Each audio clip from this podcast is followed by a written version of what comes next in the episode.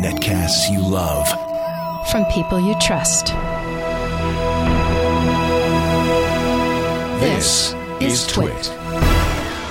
Bandwidth for Twitch is provided by CacheFly at C-A-C-H-E-F-L-Y dot com.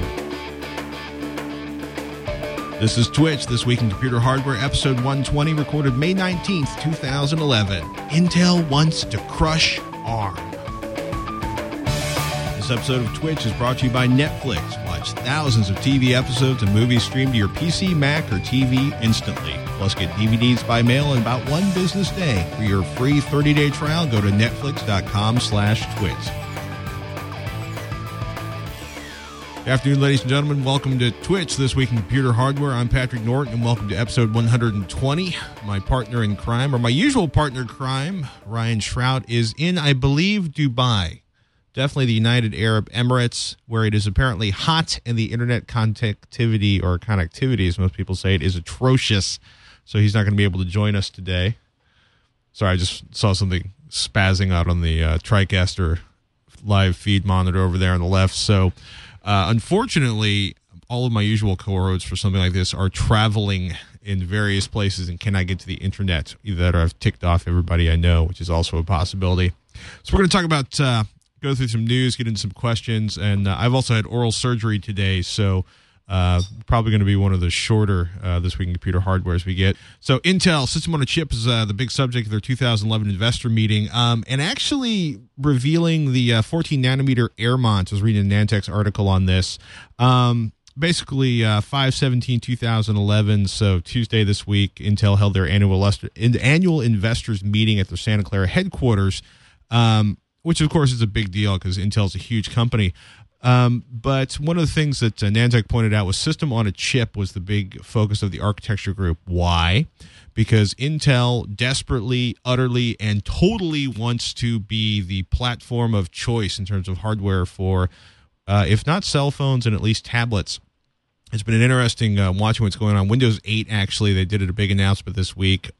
Uh, or I should say, uh, Intel did a big leak this week regarding Windows 8, basically saying that Windows 8 is going to have two rather distinct flavors an ARM version that will uh, not be encumbered by legacy uh, applications or data, which is to say a very mobile version of Windows 8, a very tablets, you know, basically a, a, a tablet screen friendly version of Windows 8, which is good because I find Windows 7 on a tablet really frustrating. Uh, and a, a mainstream version of Windows 8 that's going to run on your traditional uh, Intel and AMD architecture. Um, so basically the 32 nanometer Medfield Atom is due this year, but the big deal was actually uh, taking a look not so much at the current power consumption, but the system on a chip ecosystem for devices in the continuum. Um, so the system on a chip chassis, looking at handheld tablets, micro servers, uh, basically a lot of embedded devices, and that they're going to be accelerating the Atom system on a chip roadmap 22 nanometers for Silvermont in 2013, and 14 nanometers for Airmont in 2014. That's a big jump. They're going from Bonnell running at 45 nanometers to Saltwell for 32 nanometers in uh, 2011, 2012. Um, so basically, literally, right about the time they hit 14 nanometers for the main core desktops, right? The uh, the Sandy Bridge, the Sandy Bridge follow up stuff. Uh, I say even the Ivy Bridge follow up stuff. They're going to be hitting uh, the Atom is going to be hitting the 14 nanometer process at the same time as they do the core uh, processors. That's a big step. That's a big acceleration for Intel. So if you're looking to see whether or not Intel's going to show up on portable devices, I'll tell you what, Intel's working very hard to make that happen. Speaking of something I'm looking forward to seeing, um, Family data plans possibly coming from Verizon, right? These days, nobody really thinks about minutes. Uh, you either have like 7,000 minutes and you burn through like 6,000 of them a month, and the other 1,000 are rollover minutes. Like, um, my we have a family plan on AT&T my wife and I share people are pretty much used to that right it makes it super affordable to have cell phones for everybody in the house um, CFO from Verizon, Fran Shammo, told Reuters Global Technology Summit, I think it's safe to assume that at some point you're going to have mega plans for data and that people are going to share that. Mega plan based on the number of devices within the family. That's just a logical progression Unfortunately, they didn't tell us when these mega plans for data were going to show up, but they were pretty adamant that they want to do more unlimited data, uh, primarily on cell phones. I'm assuming they're not going to want to make it really easy for me to jump ship uh, from my I can never hit the cap on my Sprint 4G device to I can hit the cap in a few hours on a uh, Verizon 4G LTE modem. And Verizon announced they've got 4G LTE in uh, a whole bunch more cities Mobile and Montgomery, Alabama, Greater Fairfield and New Haven, Connecticut, Gainesville, Pensacola, Tallahassee, Florida, Fayetteville, Lumberton, North Carolina. Lumberton is a fun name to say, and Bryan College Station in Temple, Killeen, Texas. Um, the big thing there, though, is is that uh, Verizon also said that they're expanding the footprint in Atlanta, Chicago, Denver, New Orleans, and Philadelphia. But the really big thing is the CTO from Verizon, David Small, flat out said that they want to have 4G LTE in the entire 3G coverage area by the end of 2013. That's a pretty big announcement to drop in a press release. And before everybody in central Utah or southern Utah gets excited, uh, I'm pretty sure you guys don't have 3G Verizon currently. But if you do, good news, you're going to get 4G by the end of 2013. That's pretty cool to watch 4G accelerate pretty quickly. PCPro.com had some interesting stories. Uh, Intel Core i7 99X Gulftown processor and, and the DX58 SO2 motherboard. Uh, Ryan Shrout actually wrote this one. We're looking at like a six core Intel CPU. I quote, with all the news and the excitement about Sandy Bridge, platform and processors from Intel since their launch in January, it's easier to overlook the Nehalem architecture that continues to sell and be integrated into the fastest consumer PCs available. Remember Nehalem and its three digit model numbers? You really have to stretch that memory as it was before the CPU GPU combo of Sandy Bridge and even before the Clarkdale Lynnfield processors that began the move towards lower cost dual channel memory based processors. So it's interesting. Right? Ryan's like, hey, look, we're taking a step back in time to review the Core i7 990X and the upgraded X58 motherboard from Intel. That again, they did the DX58 SO2. So it's a Gulftown six core processor um, that I quote, in many cases becomes the fastest consumer processor on the market and the flagship CPU for Nehalem and the Extreme Edition suffix. So if you've got the thousand dollars to drop on your CPU, this may be the CPU for you, the 9090X.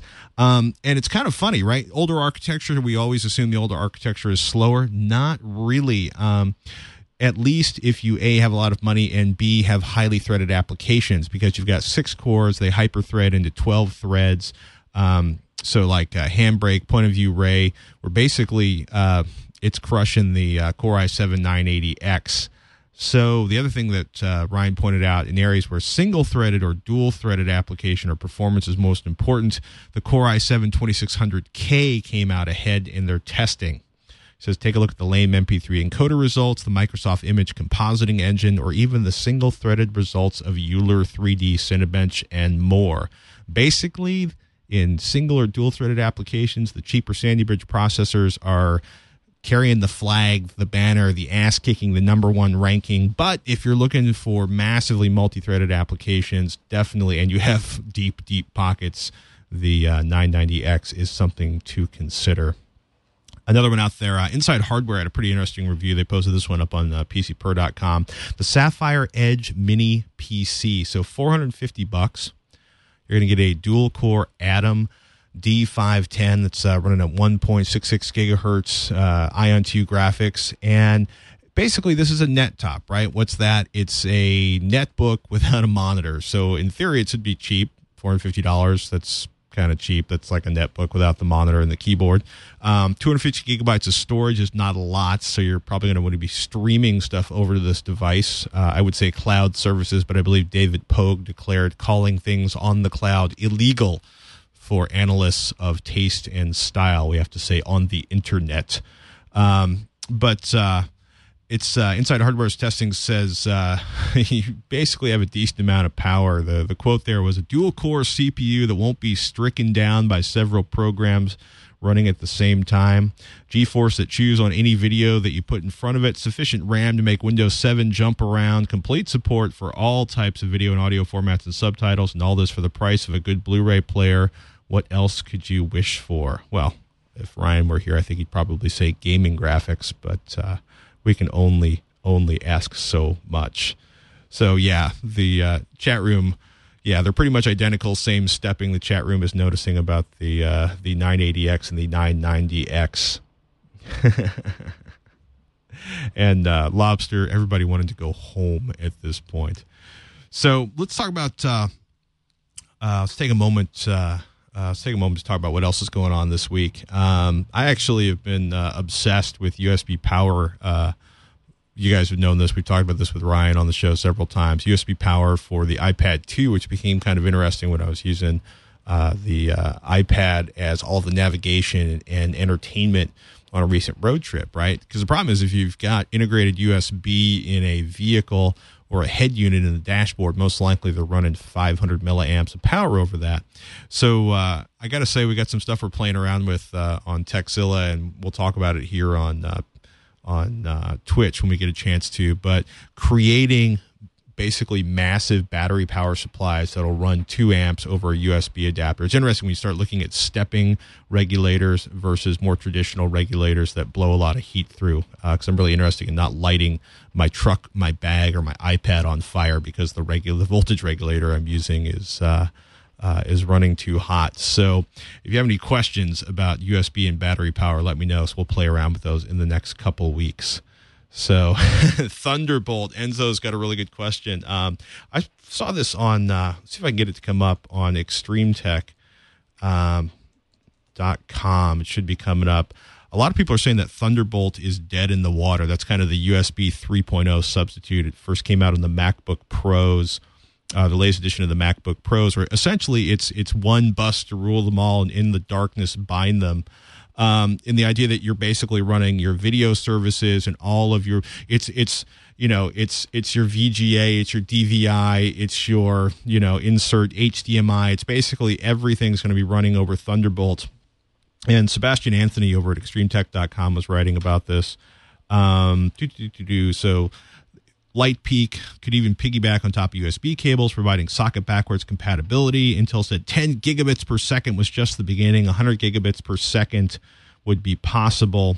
You know, light problem with Light Peak is it was originally based on optical switching, so uh, they came up with Intel came up with Thunderbolt, which is a copper, basically a, an Ethernet, a copper wire version of Light Peak, um, and Sebastian says, just like Firewire, though, Thunderbolt is off to a slow start. Even in its non optical crippled copper state, Thunderbolt is prohibitively expensive. USB 3.0 controllers cost just a few dollars, while Thunderbolt hardware, we've been told, costs no less than $90. Matrox's new line of Thunder new line of Thunderbolt enabled products are two hundred to three hundred dollars more than the eSATA or USB equivalent. As a result, and FireWire had the same problem, we will only see Thunderbolt enabled devices where the price of the controller can be transparently absorbed by a high list price, video cameras, high end audio gear, and so on. And I just watched the chat room explode a little bit on this one. Um, yeah, three party hardware partners lack thereof for Thunderbolt, says Fu Shigi.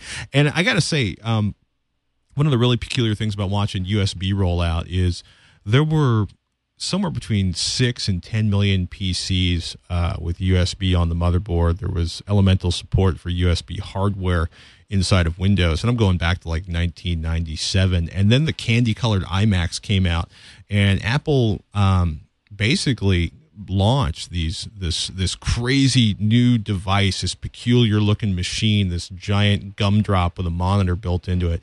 And at the time they did that, they had worked very heavily with a number of I want to say uh, Canon probably being the printer uh, provider. And, you know, they created, they started looking at uh, devices, and they they came up with hardware partners to launch with them.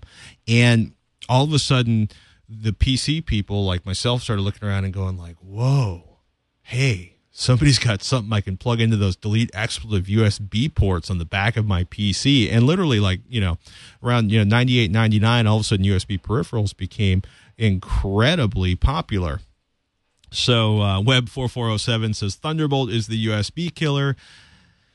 E- maybe. Um, you know, yeah, Enzo, people like simplicity, so why wouldn't Thunderbolt rule over the USB? Partially because there's so many people out there with so much legacy hardware and, and one of the interesting things about apple is they're always willing to draw a line in the sand like every three years os 10 draws a line in the sand and everything older than that gets trashed. It, it gets, I shouldn't say trashed, it gets left behind, and the new operating system is not going to run on it.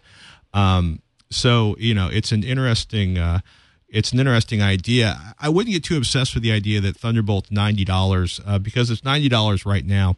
Intel has a lot of money. They have a lot of money sitting in their, their war chest. If Intel wants to figure out a way to make Thunderbolt considerably more affordable, they will, either by subsidizing it or creating cheaper options or figuring out ways to uh, uh, bring the price down. The bigger issue is the fact that okay, Thunderbolt, I'm going to connect my monitor to it, not without an adapter, which is something the the MacBook Pro owners are used to. Thunderbolt, I'm going to connect my hard drive to it. Well, if you've got one of the cool Seagate external drives where you can pop on a, an adapter for that, great. Um, but for most people, there's a big advantage to USB 2.0, and, or I should say USB 3.0, because it's essentially backwards compatible with USB 2.0 devices. Web 4407. Always a bunch of jealous Apple haters in the chat room. Uh, live.twit.tv is. Uh, uh, I thought uh, US live.twit.tv is the chat room. It always gets a little amusing in there. Good sound. I thought Epson was the first USB printer. They may have been, but the first one I saw personally, I'm pretty sure was a Canon. Um, yeah, Web 4407 Thunderbolt replaces USB and PCI. The problem is, is, is you really need the entire industry, which means all of the Windows hardware, uh, the Windows PC hardware, to kind of switch over to really bring the giant motivation behind that. And I think what's going to have, uh, I think what's going to actually make that happen again is Intel figuring out a way to to offer those chips at a reduced price. You know, on the flip side, you could say Intel's really smart. They're taking this high end, sophisticated, bleeding edge piece of hardware and they're introducing it in some very expensive notebooks where a people won't notice the price so much and b you know people who buy $2500 $3000 notebooks maxed out with an unbelievable amount of memory and an expensive cpu are also probably desperate for the best possible performance they can get um, running to their hard drives or external peripherals. And by the way, if you're a MacBook Pro owner or a MacBook owner, you're probably used to using some weird little dongle to attach your monitor to your notebook already. So buying another Thunderbolt one is just another 30 bucks down the hole. So. Thunderbolt is a 2.2 mile, 14 turn race back, racetrack in South New Jersey, says radio. That's got to be uh, an interesting one to see. Web 9026 is Thunderbolt overkill. Do we really need it? I think almost everybody would like considerably simpler collection of interfaces on the back of their machine. And generally speaking, as we start moving hard drives towards uh, you know SSDs in theory, right? That's that's where we're all going to go. Everybody's going to have a three terabyte cheap SSD drive eventually. Um, then you definitely want all of the bandwidth you can have, and you want to minimize the uh, the jump on there. So interesting article if you want to check it out. I left lots of details. You can check out yourself Why Thunderbolt is Dead in the Water by Sebastian Anthony up on extremetech.com. I got to take a moment to thank our sponsor. This episode of Twitch, This Week in Computer Hardware, is brought to you by Netflix, which is a staple. It is insanely popular in my house. My son, who is like three, three and a half, knows how to operate Netflix. My wife uh, has been consuming episode after episode of Bones uh, I occasionally duck into major Buffy the Vampire Slayer, uh, Buffy the Vampire Slayer binges, uh, and because I have Netflix running on my Apple TV, uh, and my Blu-ray player, I actually don't have to get up off the couch, and uh, several other devices in my home. I don't have to get up off the couch to actually access those. Uh, Nihao Kai Lan's one of my son's favorite cartoons. The Iron Giant. Netflix has definitely saved my wife and I a fortune on toddler-friendly entertainment because it's in there. Netflix delivers movies directly to your home over the internet. You may have heard of it. If not, I suggest you check it out. You can instantly watch thousands of TV episodes and movies. They're streamed directly to your PC or Mac or you can stream it to your TV via a Netflix ready device, including the Xbox 360, the PS3, the Nintendo Wii, the Apple TV, the Roku box. There's so many of them out there. And you know what? Netflix still delivers DVDs and Blu rays in about a single business day. Nice thing though, if you have Netflix streaming in your house, you can watch as many movies as you want, anytime you want for a simple cheap, flat monthly fee, and there are never any late fees, and there are no due dates, which I like very, very much. By the way, if you haven't heard, this week they uh, Netflix announced that Miramax they basically written a huge deal with Miramax. Miramax has recently spun off from Disney, and their first digital deal is with Netflix. And so, an unbelievable catalog of amazing movies is going to be showing up on Netflix in June. So I'm going to take our Netflix streaming pick of the week. It's not one of those movies because they're not going to be available for a few weeks yet. But I'm going to pick uh, Lord of the Rings: Fellowship of the Ring. While everybody's waiting for the extended edition Blu-rays to ship, which I'm pretty sure they haven't shipped yet. Uh, if you don't know about Lord of the Rings, it's about the Fellowship of the Rings is about like a hobbit and a dwarf and some humans and an elf and a wizard who may be sort of a demigod and they're going to go find the ring. Actually, they found the ring. They're going to take the ring back to. If you don't know this story, um, you're probably not a full on geek and a normal human being. I respect that. Uh, and you're probably living under a rock for most of the last decade. Elijah Wood, uh, Sean Astin, Ian Holm, Orlando Bloom, Cate Blanchett. Uh, Viggo Mortensen, an unbelievable cast, magnificently directed and produced uh, by Peter Jackson, who also did some spectacular, spectacular, spectacular special effects for this movie. Um, if you haven't seen Lord of the Rings and you don't feel like crawling out to a video store and you haven't checked out netflix.com or you know what if, if, if, if you haven't checked out netflix.com period look you can instantly watch lord of the rings fellowship of the ring and thousands of other titles television and movies. Um, it's an amazing collection and you can do it for free with a trial membership. You can get one at netflix.com slash twit. Please do me a favor if you get a chance check out uh, netflix at netflix.com slash twit. We thank netflix for their support of all of the twit programming. So, GL disaster. They'd have to be living under a rock for much more than a decade to not know about Lord of the Rings. Well, a good point, right? The the books are pretty old, and I, for one, am actually seriously looking forward to The Hobbit. So, uh, Lord of the Rings on Netflix is in HD. Patrick, you know, I don't remember because I have everything scaling up on this crazy projector in my living room. Which, uh, by the way, people ask us all the time refurbished projects uh, do we buy refurbished products? Uh, yes actually we do. Um, my notebook my uh, 1080p uh, projector which i got for 650 bucks off of woot uh, are both and uh, many other products in my house are refurbished we're going to fire up a question from Kevin in New York. He says, I have a Dell Latitude C600 laptop computer, which is so old school.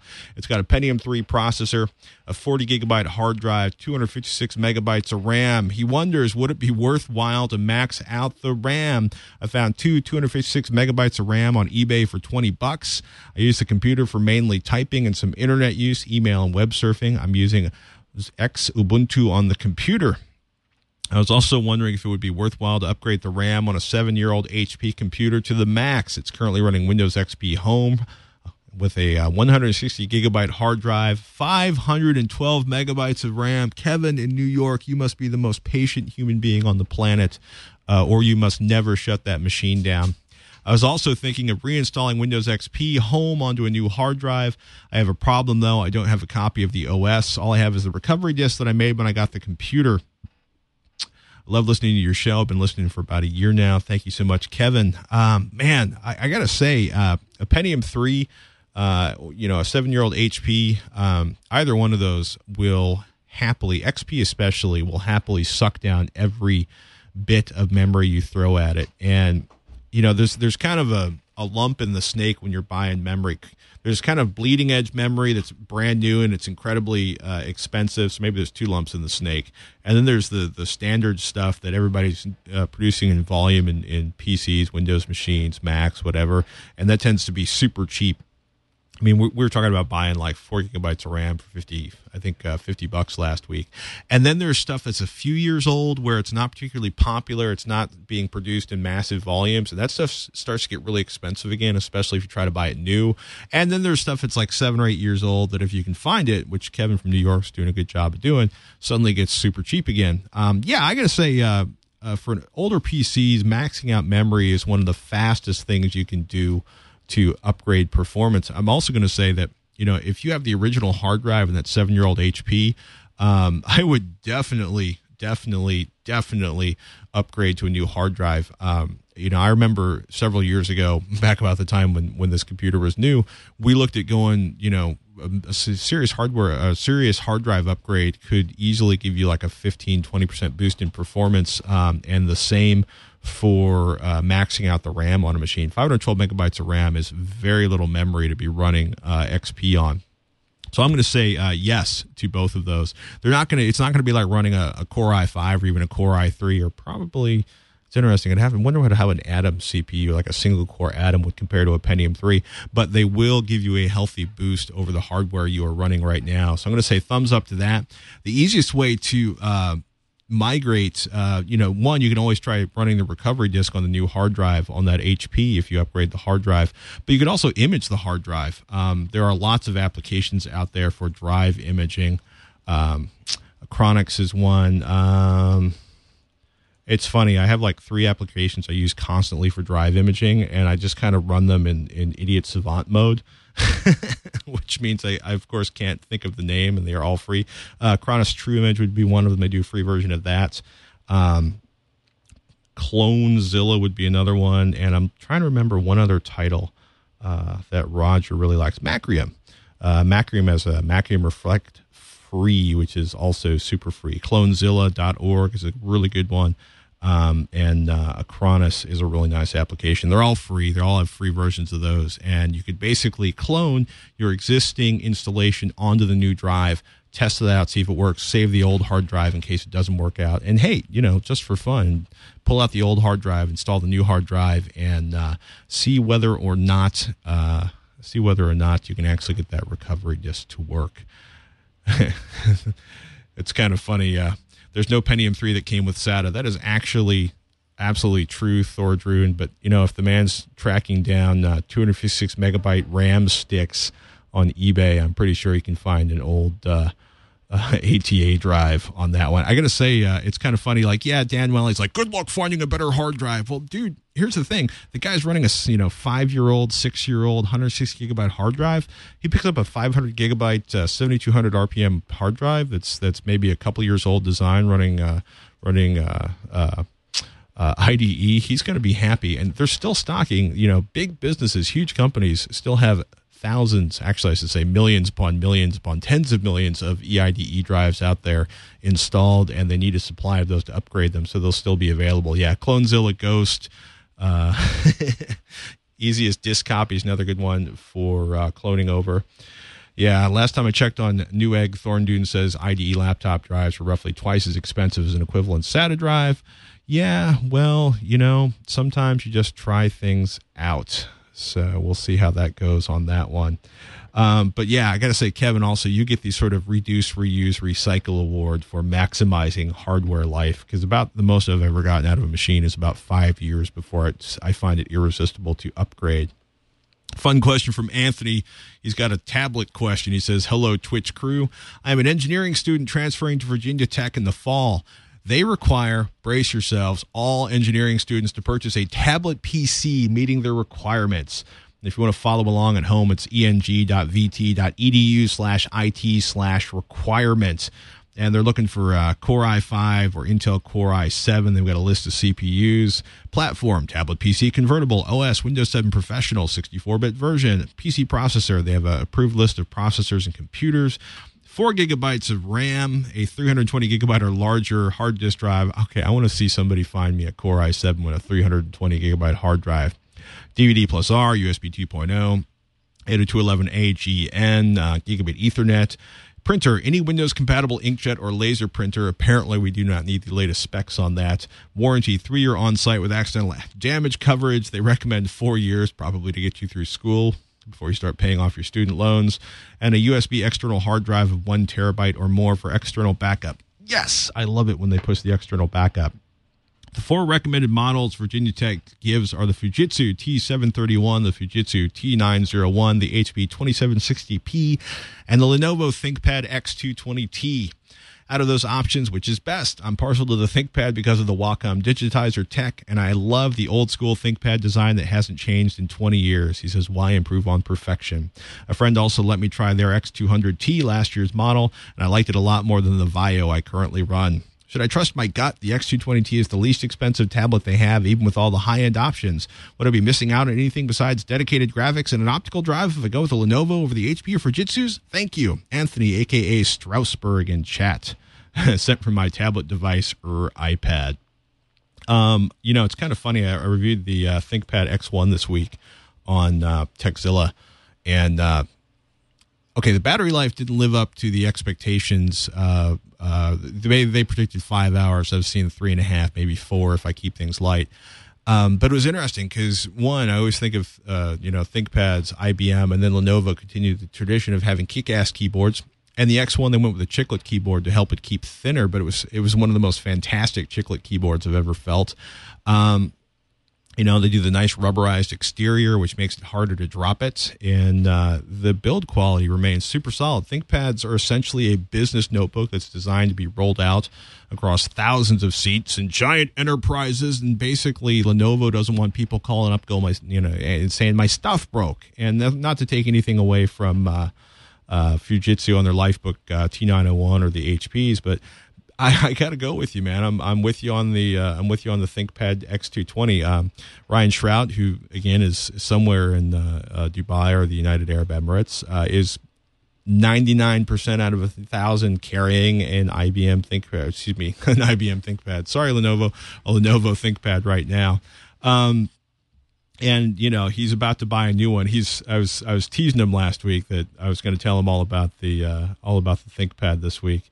Um, I'm a pretty big fan of ThinkPads. Um, you know, the I think the T901 from the Fujitsu has uh, Intel HD 3000 integrated graphics, so that's like base settings World of Warcraft for gaming. Um, but I think they've got looks like it's an NVIDIA NVS 4200M GPU that's going to be available later this summer. You know, I got to be honest with you. I think gaming on laptops is an exercise in spending money. And if you've got the money, by all means, buy a gaming laptop. For the rest of us, you know, save up your pennies, build a kick ass uh, gaming PC that you can upgrade as new parts come out, and buy an inexpensive bomb proof tablet. So, See if anybody in the chat room, see anybody freaking out. Uh, Mac Pros have their place, but are over engineered for the limited life they have in the real world. Tunes 1999. I know some people who will argue with you on that one. Enzo says, wait for a Chromebook. Uh, I'm pretty sure Virginia Tech will give you a giant. I think Virginia Tech's probably okay with a Chromebook as a secondary one. Lobster wishes Wacom would release their own version of an Android tablet with their digitizer technology on it. And do do do do do do do. So anybody? Anybody hate the ThinkPad tablets? Lenovo's are like a 57 Chevy, not wow new user, but are workhorses. So yeah, look, I got to say, uh, I think uh, I'm to go with the X220T. I say go for that one, Anthony. Staggered Six sent me a tweet earlier today. Does anyone know of laptop LCD panel supplier that has good prices and acceptable shipping times? Pound Bliss Computers is horrible at Patrick Norton. Um, well, I'm not familiar with Bliss computers. Um, everybody who reviewed them, I, ch- I checked some uh, vendor review sites on the web, and people pretty much gave them either five stars or one star, um, which is not entirely unusual because replacement LCDs are enormously difficult, at least once you get out of sort of the Apple MacBook, MacBook Pro territory. And uh, the interesting thing about you know you know like why are there so many iPod accessories? It's like well because they have this huge volume and everybody knows if they make a widget that fits an iPod, there's a potentially huge number of customers for that widget. Okay, so there aren't that many notebooks from Apple. Why are there so many replacement parts? You know, iFixit.com would be one of them. They're, they're not just Apple only, but you know, it's it's kind of funny because they so rarely they they, they kind of take their time updating the designs and there's obviously a rabid user base and there's what people perceive whether it's real or not is a is a, a very high upfront cost so that people are going to keep them running for a longer period of time. The problem with uh, stocking replacement laptop screens is there's so many possibilities and there's so many variations out there um, more often than not, uh, you find that you are buying recycled parts, which isn't a bad thing, right? Anything that keeps parts out of the landfill is good, um, but it's you know your recycled part plus your notebook plus whether or not uh, you damaged anything in the in the uh, chipset on your notebook or you know, those horrible little ribbon cables that go from the motherboard and the base of your notebook underneath the keyboard through the hinge and up into the monitor. Um, LCD uh, flat panel suppliers are really tough I will say though, uh, if anybody has a viewer suggestion for a place to buy replacement flat panels, definitely email it to us or anybody out there. Uh, do, do, do, do, do. Anybody in the chat room? No suggestions from the chat room on that one. Definitely email us twitch at twit.tv. Um, I got to be honest with you. Um, I have had almost no luck replacing flat panels and anything other than like a MacBook. Not because it's it it well, it's a pain, right? There's lots of screws and lots of tiny connectors, but the the actual real problem for me has always been tracking down a functioning um, monitor. And I got to say, or a functioning LCD that I can swap into the broken device. And I got to say, don't hold your breath if the if the computer is damaged so much that you can't boot it with an external monitor plugged into that notebook. You are probably, you know, rolling the dice about whether or not you are going to be able to get it running, even if you spend a couple hundred bucks on a replacement uh, LCD for the for the broken monitor. Um, I'm just saying, you know, if you plug a monitor into it and it won't start, um, don't assume that replacing the broken uh, flat panel will actually make things all better on that one. Michael's got a question about HDMI versus DVI. He writes in Most of the time, you guys talk about the NVIDIA 580 or 560 and do not mention the 570 very much. Is this card not that good, or is it just the other cards are better? I think it's mostly uh, uh, based on about what Ryan's been reviewing lately at PCPer.com. Michael also adds, he goes, I have two PNY GeForce 570 GTXs, uh, 1.2 gigabytes running in SLI mode. Would it be better to use the HDMI output from this to my monitor? Because, uh, you know, his ViewSonic 27 uh, inch widescreen LCD has built in speakers or use the DVI output. He says, I'm not much of an audiophile. The sound card I have is the Supreme FX2 audio card ADI 1988B high def. It came with my motherboard. He's got an Asus Striker 2 Formula NVIDIA nForce 780i SLI socket 775. Never had any issues, but I get a performance decrease using the HDMI output since the GPU will be doing the sound. Or does the GPU even have sound on it, or does it use the sound card and then run it through the GPU? Oh boy. Um, so HDMI is an interesting beast because um, it's not just video, but it's video and audio, and it can actually do control signals on there if all of your hardware is compatible. Um, it's kind of funny. We had a, a big sort of HDMI explainer uh, when we were talking about uh, you know HDMI versus uh, uh, sound card for for overall audio quality. And I would say uh, on on Tekzilla this week we are talking about that, um, or I should say the Tekzilla comes out uh, first next week. And I got to say, um, if your system's working, don't fix it. You're not going to see your frame rate is is is set by the the uh, native frame rate of the flat panel, right? It's it's not gonna you, are not gonna go from you know HDMI to DVI and be like, oh my goodness, I'm getting 120 no uh, frames per second on the monitor. You're not. It's basically a fixed frame rate, and uh, you know if your audio is running and you are happy and the sound sounds good to you, don't fix it. If you want to play around and experiment and see if you can get some better audio. Um, running uh, you know an, an, analog connection from your Supreme FX2 audio card to the speakers in your monitor, um, go for it. You know, personally, I think your your best audio is you you know you're not going to really. I don't think you're going to see any difference in the video. You may see a, a, a vast audio improvement if you buy a nice set of external speakers with a subwoofer, a 2.1 system, or if you want to get fancy with a 5.1 surround sound system. That's going to be a huge improvement over the speakers that are bundled inside of your monitor. Uh, and but that really has nothing to do whether you're using analog audio or or or HDMI digital audio or analog or it's basically all about getting better transducers that are pushing the air that is hitting your ears rather than the little tiny ones and you know and, and I got to say you know I love a lot of, of flat panel vendors out there, HDTV vendors, but I've I've yet to see a set of speakers in an HDTV that wouldn't get the snot kicked out of them by my home theater speakers, uh, even the cheap ones. So, Michael, I hope that helps your question a little bit on that one. And did we have any last minute questions in the chat room? And let me check the Twitter really quickly. Um, doo, doo, doo,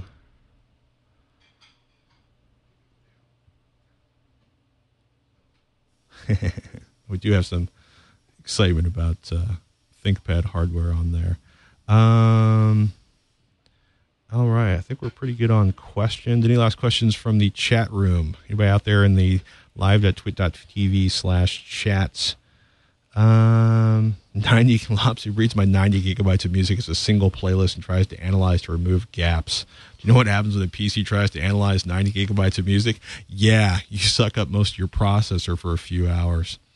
Um, doo, doo, doo. I'd love to buy the new MacBook Air. When is it coming out? There is no solid date on the new MacBook Air release dates. Um, we're kind of wondering if they're going to announce any new hardware. Supposedly, they're doing a huge rollout at the Apple stores. Uh, Thursday today is the 10th anniversary of the Apple retail stores, and apparently there are lots of secret boxes and like a Saturday or Friday night overnight shift to install new hardware. And the visual merchandising folks are going to be uh, uh, dumping out uh, new stuff. And what a lot of people are saying is they're getting rid of all of these static merchandising, i.e., these signs that are above the iPods and the notebooks and the desktops, and replacing those with iPads or other interactive devices. Um, Chrome says, "How much would an ATA DVD drive cost?" Last one I saw for sale was like fifteen or twenty bucks. Um, they are super super cheap. Yeah, NGT Flyer shouldn't be more than thirty bucks for an ATA burner. Uh, and and if you can find a, a Goodwill or something that does uh, computer salvage, you can probably pick it up for like five bucks. Um, let's see. Will Chromebooks dominate the school and college scene by 2014? Enzo, uh, yes. If Google decides to buy every high school and elementary school student in North America a Chromebook, um, Chromebooks are kind of expensive for what you're getting. Um, I think it's an interesting idea, right? You're, you know, the the browser is the operating system, is the application interface, is the experience. You, um, you know, they, are saying like a sub eight second boot. The majority of your stuff, there's like 16 gigabytes of storage local on the machine. Everything else lives out on uh, the internet. Since Mr. Pogue has, has, said we cannot say cloud. Um, but one you know it's it's it's not the industry standard kind of microsoft applications it's not standard open source applications uh, and and most schools don't have the budget to keep their mac or or windows hardware up to date and running so the idea that uh, everybody's going to be suddenly you know turning their high schools over to chromebooks by 2014 you know i mean google they've got a lot of money so maybe they will buy every high school student in north america a chromebook but i'm not betting uh, money on that one. Caffeine Free Day. What is a great high capacity MP3 player that isn't dependent on a pay web page? Um, you know, there's Zunes are selling really cheap these days. Um, there's uh, some obscure brands that I got to say I, I I pretty much been sticking with the iPods. Um, the hardware is good. Uh, there's lots of software out there that allows you to avoid iTunes if you don't want to deal with iTunes, and uh, there are lots and lots of hacks and accessories, and they're going to work with car stereos and stuff. Android Bruce, Patrick, how do you like the Sennheiser HD 555? Sennheiser makes some really, really good headphones. Um, the uh, I cannot remember. There's something about the HD 555. So I got to look up the product on that one to remember what it is because the internets uh, are almost as slow as my brain, and I'm also uh, uh, there they are, HD555. Oh, yeah, they're nice. They're open backed, which means uh, if you're using them in an office, um, you will be irritating everybody around you uh, unless you're in sort of a walled cube where there's a lot of background noise. They're like 130 bucks, like 85 bucks on Amazon. Um, they're a pretty solid headphone. They're a pretty solid headphone uh, and eligible for free shipping with Amazon Prime. If you're looking for sort of your entry level uh, audiophile headphone, that's not a bad choice. Uh, my personal favorite is still uh, the Grado SR60s. I think for an open backed headphone that's audiophile, entry level, and, and can easily be powered by your portable device, your cell phone, uh, uh the, the Grado SR60 is still my favorite. Um, the AC555, that's actually a really, really solid headphone. And there's something, let me just check the, uh, let me just check the uh, ohm rating on that one. Do, do, do, do, do open air, snarl microphone, 112 decibels max sound pressure level, which is great. You can damage your ears. Nominal impedance 50, uh, 50 ohms. You will be good with a uh, with an iPod to power those. Yeah, no, I'm I'm I'm good with the HD555s. One of the guys I work with has them. It's a nice, solid sounding headphones. Whatever happened to HD Base T for monitor connection? Good sound. It's still floating around there. It's just not super popular. Uh, Web 1412 is the Z68 the chipset to get. Uh, I think at the high end, if you want Sandy Bridge, yeah, there's a lot of cool stuff going on there. MacBook Air before Worldwide Developers Conference. Maybe it's going to be part of that announcement that goes in the retail stores this weekend, but I'm not holding my breath. Um, NGT Flyer, 90 gigabytes of audio. Doesn't take that long to chew through, though on decent hardware, but not in iTunes. Uh, that's pretty funny. Um, do, do, do, do, do, do, do. I gave up on Chrome today, says Datum. Bookmark management sucked too much.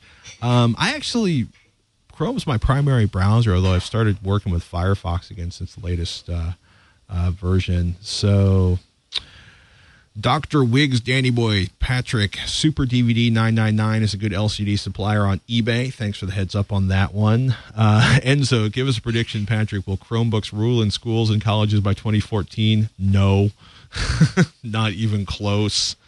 Um, Patterson, Store 2.0, someplace said, is the big Apple announcements. I agree.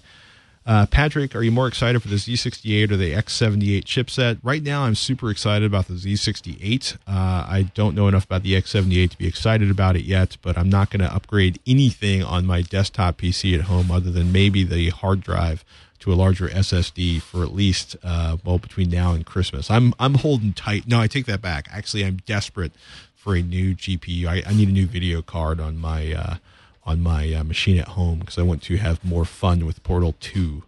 Um, I think it's Portal 2. Chrome OS is DOA. Species 8472 says, I would not bet money on that one. And finally,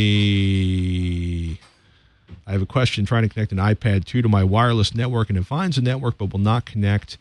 Uh, anyone have suggestions, please? Uh, well, first of all, uh, make sure that you've uh, rebooted the router. Make sure you've updated the router. Make sure the router isn't, you know, you basically you allow the devices to connect to it. That you haven't capped the number of IP addresses. Um, that's a big problem. Uh, actually, like Hotel Wireless and some companies where they don't, uh, they do really interesting things with the licensing on IP addresses. They basically fill all the available IP addresses, then don't let anything else sign up because the licenses run on for days and days. So reboot your router, try connecting it then. Uh, you know, make sure that you've got uh, you're selecting the right security on the that you've chosen in the router on the iPad 2, and it should work. And if that fails, uh, try reinstalling the OS. That's always a tough one. Wow, another question. Is there a new MacBook Air set for release? That's pretty funny. Uh, Fu Shigi, Patrick, do you own Grados? Uh, yes, I own uh, two pairs of Grados. I have killed two other pairs of Grados. One, uh, both actually through no fault of their own. They don't survive well if you throw them in the bottom of a bag filled with 30 pounds of books. And my wife owns a set of Grados. Um, NGT Flyer 555s are open air headphones, so people around you can hear what you're listening to. This is true. I did point that out. Um, Stewie says HD 380 Pros are great closed back cans. and we are about to run out of time. Uh, is there good touchscreen monitors? Yeah, actually, um, they're expensive, uh, and they don't. Uh, I'm not a big fan of uh, of touchscreen monitors for Windows 7. I find it. Uh, I, am looking forward to see what they do in Windows 8 to make it more touchscreen compatible. Um, Android Bruce, high end sound cards, are they worth it or best to get an amplifier or both? Funny, this is actually something we talk about on Tekzilla the on uh, that shows up next uh, Monday or Tuesday. I was going to tell you to watch that one. Uh, the answer is in some cases, high end sound cards are worth it. For home theater, usually not. And if you want some recommendations, definitely check out Tekzilla. Patrick, episode title 200 Snakes on a Twitch. Two humped snakes on a Twitch. I have no idea where that's going or where it came from. And gaming laptop, Alienware or Asus ROG. Um, I've heard some good things about the Asus gaming laptops, Web 7700. Uh, I also will have to say the only uh, uh, gaming laptop I've ever touched and desperately wanted to own was the Alienware M11X. I think it's the M11X. Yeah, the M11X. Um, but guys, I got to wrap it. We're going to be back with your normal cast next week. Ryan Shrout will be back from his trip far around to the other side of the world, hopefully with unbelievably cool pictures. I will say on behalf of Leo, buy a brick. Do you want to be a part of the Twitch studio forever? Do you want to see your name laser engraved on something that will, well, actually, I guess you can beat a brick to death with a sledgehammer, but barring that, they tend to last forever. You want to be a part of the new Twit studio, you should buy a brick. Bricks.twit.tv is the URL to find one. It's 128 for a little brick. 512 for a big brick. You can join together, I bet. A bunch of you can probably get your names on a big brick. Uh, and you can be a part of the Twit Studio forever. Bricks.twit.tv. If you haven't checked it out, check it out and try to try to help Leo because I, I hear he's he's well, actually, I've seen the studio. It's freaking amazing, dude. Buy a brick, help the man pay for it we can keep Twit on the air. That's it, folks. This is Twitch, This Week in Computer Hardware. I'm Patrick Norton, uh, joined normally by Ryan Shrout from PCPer.com. He will be back here next week. Uh, if you want to check out some more of me, you can catch me at Tekzilla, T E K Z I L L A.com. We got some good, good stuff coming up, including the uh, ThinkPad X1 review. And uh, if you're looking for high end sound cards, I got a couple recommendations for you. You can check on uh, Tuesday's release. It has been awesome. I want to thank everybody in the chat room. You guys were amazing. Thanks for hanging out with me. And uh, everybody, good night. We will see you next week on Twitch.